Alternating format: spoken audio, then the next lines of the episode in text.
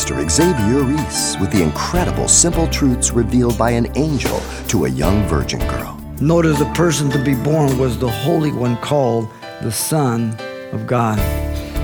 He was to be the fulfillment of the promise to Adam and Eve, the seed of the woman in Genesis 3:15, the first mention of redemption through the virgin birth of the Messiah. This was the revelation of Gabriel to Mary.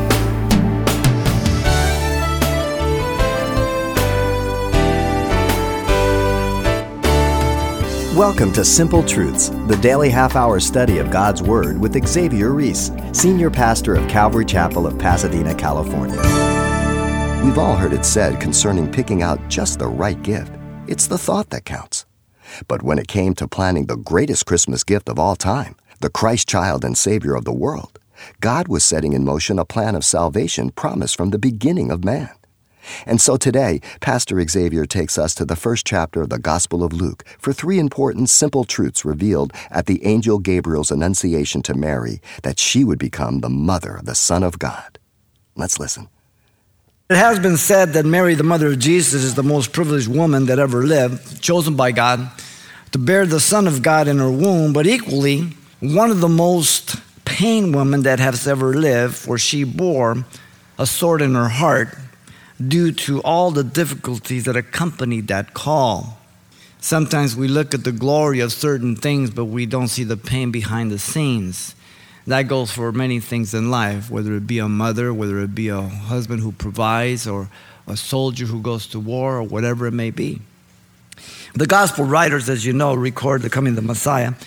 Each of them write with a very specific purpose in mind. We have four gospels. Three of them are called synoptic because they record the same thing from a different perspective. Matthew begins with the crisis of Mary's pregnancy as Gabriel reveals to Joseph that this was God's work through Mary by the Holy Spirit of God. Matthew's writing to the Jew. The key phrase is that this is that in fulfillment of. Mark and John do not give us um, the annunciation of the birth of Christ, but simply begin with the ministry of John and the baptism of Jesus.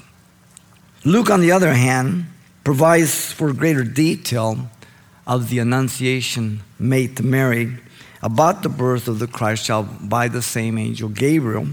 And um, he is writing to Theophilus, and he assures him that the record that he is examining by eyewitnesses and everything, it can be counted on absolutely. Listen to him in Luke chapter 1, verse 1 through 4. He says, Inasmuch as many have taken in hand to set in order the narrative of those things which have been fulfilled among us, just as those who from the beginning were eyewitnesses and ministers of the word delivered them to us, it seems good to me also, having had perfect understanding of all things from the very first to write to you in orderly account, most excellent Theophilus, that you may know the certainty of those things in which you were instructed. In other words, ladies and gentlemen, this is God's inerrant, infallible word. This is the word of God. And you can depend on the accuracy of the record and the truthfulness of it. It's not a myth, it's not religious stories. It's the fact that God became flesh and he came to save us. So the angel Gabriel has just finished announcing here in Luke to Zacharias the birth of his son John.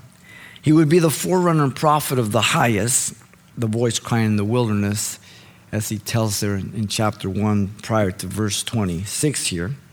And now comes the annunciation to Mary of the birth of Jesus, and it unfolds for us in a threefold movement. Let me read from verse 26 down. He says, Now in the sixth month, the angel Gabriel was sent by God to a city of Galilee named Nazareth, to a virgin betrothed to a man whose name was Joseph of the house of David. The virgin's name was Mary.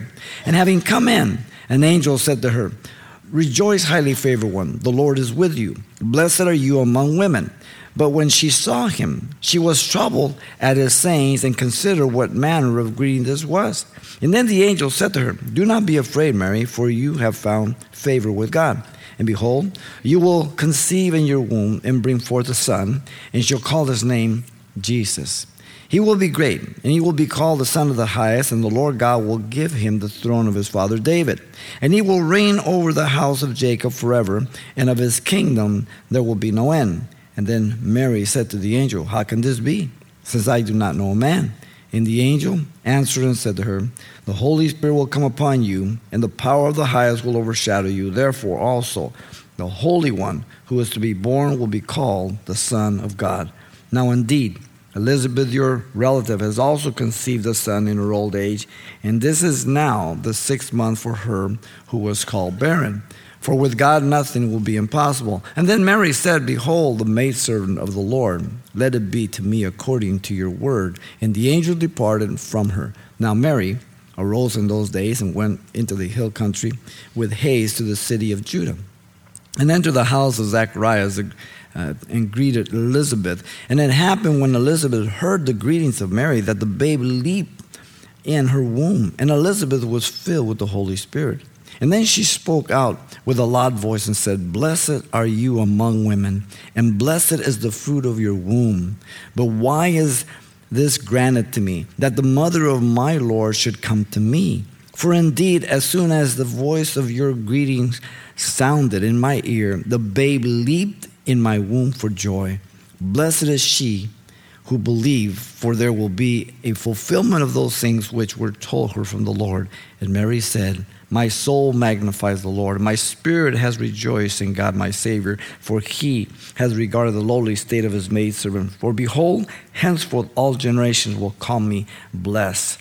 For he who is mighty has done great things for me, and holy is his name, and his mercy is on those who fear him from generation to generation. He has shown strength with his arm, he has scattered the proud in the imagination of their hearts. He has put down the mighty from their thrones and exalted the lowly. He has filled the hungry with good things, and the rich he has sent away empty.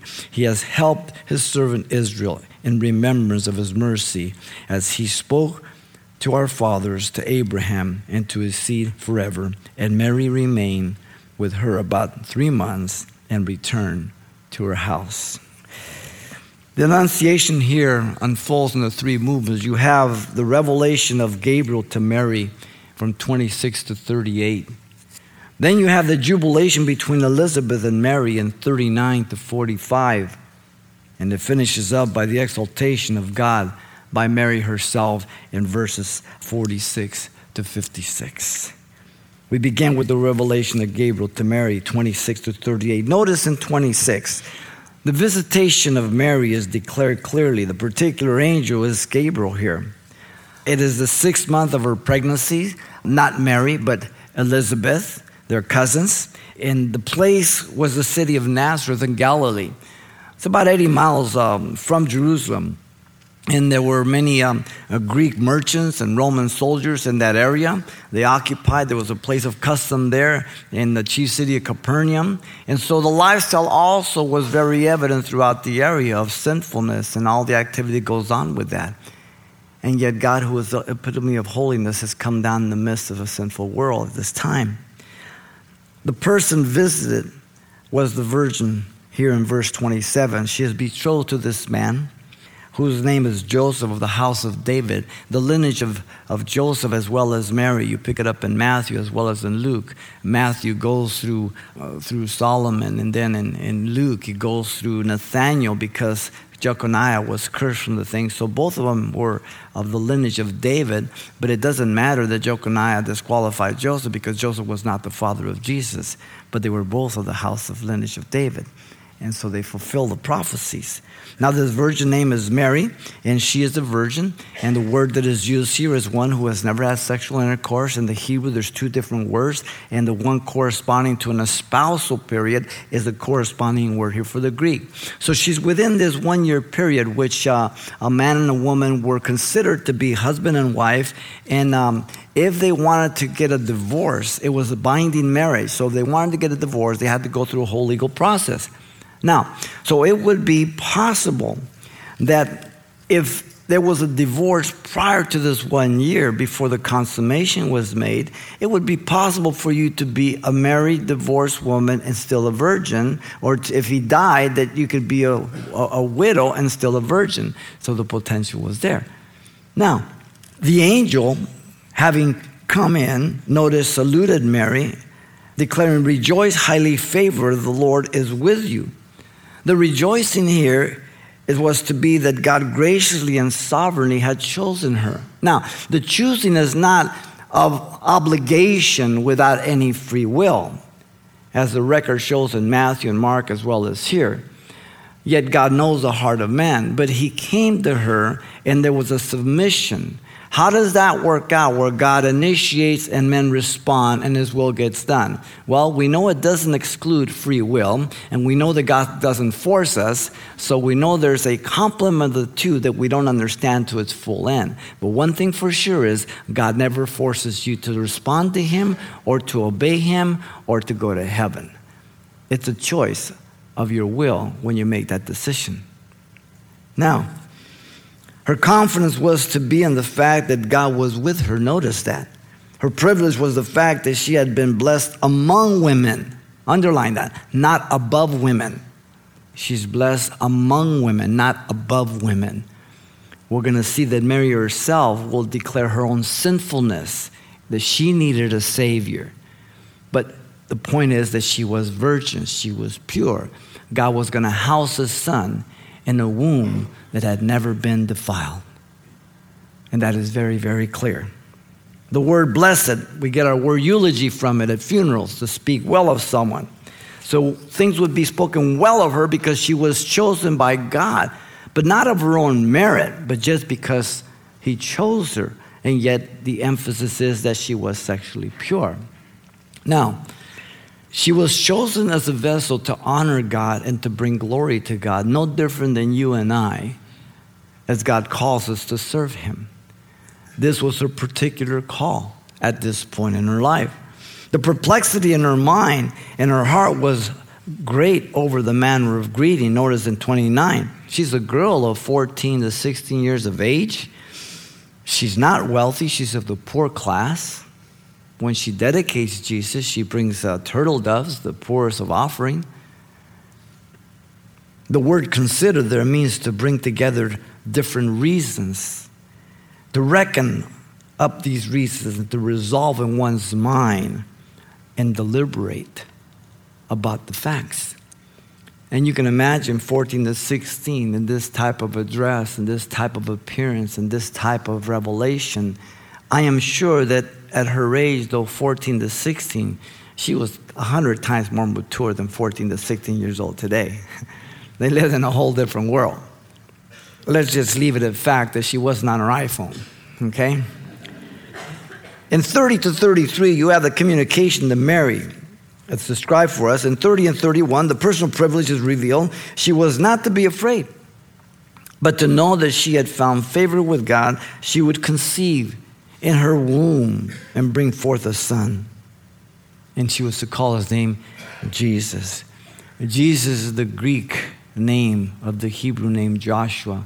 Joshua is the contraction of Jehovah Shu or Yahweh is salvation. What does the name Jesus means? Yahweh is salvation. Remember, John says that the Word became flesh, and we beheld His glory, only begotten of the Father, full of grace and truth in John 1.14. In the beginning was the Word. The Word was with God, and God was the Word, John 1 1. And he emptied himself of his glory, never his deity, Philippians 2 5 says. And he didn't think it robbery to be equal with God, but he took on the form of a servant and he humbled himself, even to be obedient to the death of the cross. Who was this guy? God. The prophetic accuracy is revealed in 32 and 33. He would be great and will be called the Son of the Highest, describing who he was to be God in the flesh. He would be given the throne of his father David, describing what he would obtain. He would reign over the house of Jacob forever, describing the extent of his reign. And his kingdom will never end, it says, describing the duration of his kingdom. Every kingdom on this earth will come to an end. As we look to the past, there's been incredible dictators and and rulers, but they all came to an end. But this king, his reign will never end as he sits on his own throne. He shall save his people from their sins, Matthew 121 says. His people, the Jew. Matthew's writing to the Jew. His name is Emmanuel, God with us, Matthew 123. He's fulfilling the promise to David in 2 Samuel 7, 14 through 16, fulfilling the prophecy of Isaiah chapter 9, 6 through 7, a son to us is given, the Son of God. John 3, 16, for God so loved the world that he gave his only begotten Son, that whoever believes him should not perish, but have everlasting life. He is God, the Son of God. The second person of the Trinity, co-equal with the Father and eternal, as 1 Timothy 3.16 tells us. Mary had to have been stunned and humbled by this incredible privilege revealed to her. Then notice the explanation to Mary is declared in 34 to 38. In 34, the petition asked by Mary was natural. This is a real world that is being recorded for us here. This is not Hollywood, but a real occasion. How can this be since I do not know a man? How could she conceive a child never having had sex with a man and still being virgin. That defies human understanding. It's called a miracle. The proclamation declared by the angel was, It is God's work. Look at 35. The Holy Spirit will come upon you, and the power of the highest will overshadow you. This has nothing to do with man, it has everything to do with God. The word overshadow means to envelop and is used four other times in the New Testament. It appears three times in the Mount of Transfiguration in Matthew 17 5, Mark 9 7, and Luke 9 34. One time for Peter's shadow that fell upon people and they were healed in Acts 5 15. Notice the person to be born was the Holy One called the Son of God. He was to be the fulfillment of the promise to Adam and Eve the seed of the woman in Genesis 3:15, the first mention of redemption through the virgin birth of the Messiah. Way back there where the fall came, God gave the promise of Jesus Christ. Scripture confirms the faithfulness of God throughout. 2 Corinthians 5:21 says that God made him to be sin for us who knew no sin that we might be made the righteousness of God in him. Do you realize how hopeless we would be without a Savior, without a sin bearer, without a Redeemer? We would be utterly damned. It's bad enough that some people feel and sense their life hopeless here for the number of years. I can't imagine understanding to the full extent of hopelessness for all eternity. It can't even enter our minds the personal consolation to Mary is given in 36 and 37. Elizabeth, her relative who was barren, had also conceived and was six months into her pregnancy. Elizabeth is her second cousin. Elizabeth's conception and hers were God's doing again. Where nothing's impossible with God, 37 tells us. Just like when you've been born again, you repented of your sins God initiated, you responded, but your new birth had nothing to do with your own ability or merit, it had everything to do with God. Christianity is a God thing through human beings. Don't confuse it with religion. Don't call it a philosophy. It's a relationship with God through the sacrifice, death, and resurrection of His precious Son, Jesus Christ. The personal submission of Mary to God's will is in 38. Her perspective was that she saw herself as a slave to God by choice. The phrase maidservant appears three times in the New Testament. Verse 38 here, 48, and in Acts 2 18. The prophecy of Joel here, he would pour out his spirit upon all flesh, begins to take place for the New Testament it has the latter days also fulfillment. Her priority, notice, was the will and purpose of God. Let it be to me according to your word. Her personal commitment was to risk disgrace, divorce, and defamation of character for the purpose of God, for the will of God. 14, 15, 16 years old. The very same kind of living sacrifice that her own son would yield to in this prayer Gethsemane. Not my will, Father, but your will be done. As he poured out drops of blood from his forehead. And he submitted to the cruel and horrible death of crucifixion in our place. When James Calvert went out to Cannibal, Fiji, with the message of the gospel, the captain of the ship in which he traveled sought to persuade him and others not to go. He said, quote, you will risk your life and all those with you if you go among the savages, he said. Calvert's magnificent reply was, quote, We died before we came here. Amazing men and women have gone out into the world not considering their lives to get the gospel to those who are so ignorant of it. God will often visit each of us as Christians throughout our lives that we might be His instruments and each time, we must choose if we are going to yield. He does not, nor will he force you. Ephesians 2:10 says that we are God's handiwork, his workmanship created in Christ Jesus unto good works. He wants to use you, he wants to use me. He initiates, he waits for my response. He wants me to trust in Him and not in myself. He wants me not to lean to my own understanding, but in every way to trust in Him. God will come to us in our own Nazareth, whatever that may be, regardless of the social standing, the economical standing.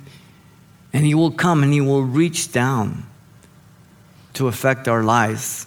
If you're not saved, then He's wants to pull you out of that lostness, out of that darkness, that you might be set free from your sin and from the guilt that is over you, and that He would make a Christian of you, a son of God, a daughter of God by His grace. As you see your rebellion and your separation from God because of sin.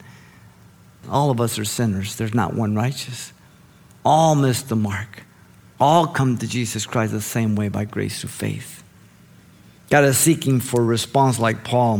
What would you have me to do, Lord, in Acts 9 when he initiates? God calls us despite and in spite of ourselves, not because of ourselves. And he's more interested in um, my readiness to be a base and to honor and to bring glory to him than myself. But I can only do that if I die to self because the desire for attention and the desire for people to applaud me and to praise me is in every one of us. It's innate in our sin nature. God's holy. I'm sinful. He bridged the gap through His Son. And I'm privileged to be able to be one with God. What a privilege to serve Him. This was a revelation of Gabriel to Mary. Pastor Xavier Reese has been drawing today's simple truths from the Gospel of Luke about the significance in the angel Gabriel's pronouncement to Mary, the mother of the Christ child. And though there's much more to come next time, you can hear this program again for any part you may have missed simply by locating the radio tab you'll find when logging on to CalvaryChapelPasadena.com. You can pick up a CD copy of this message as well, and the title you want to ask for is Mary Bore Jesus. As usual, it's available on CD for only $4. And make sure you pass on this study to a friend in your church or Bible study when you're through.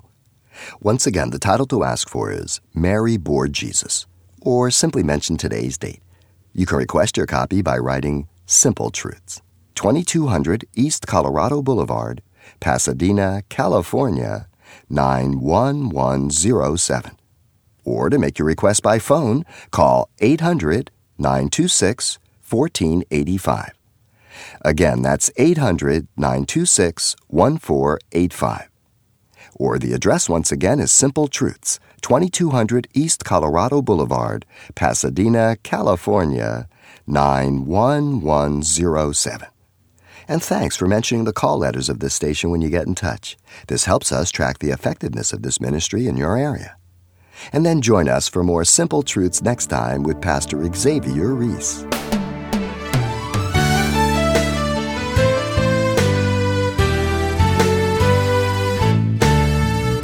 Simple Truths with Pastor Xavier Reese, a daily half hour broadcast, is a radio ministry of Calvary Chapel of Pasadena, California.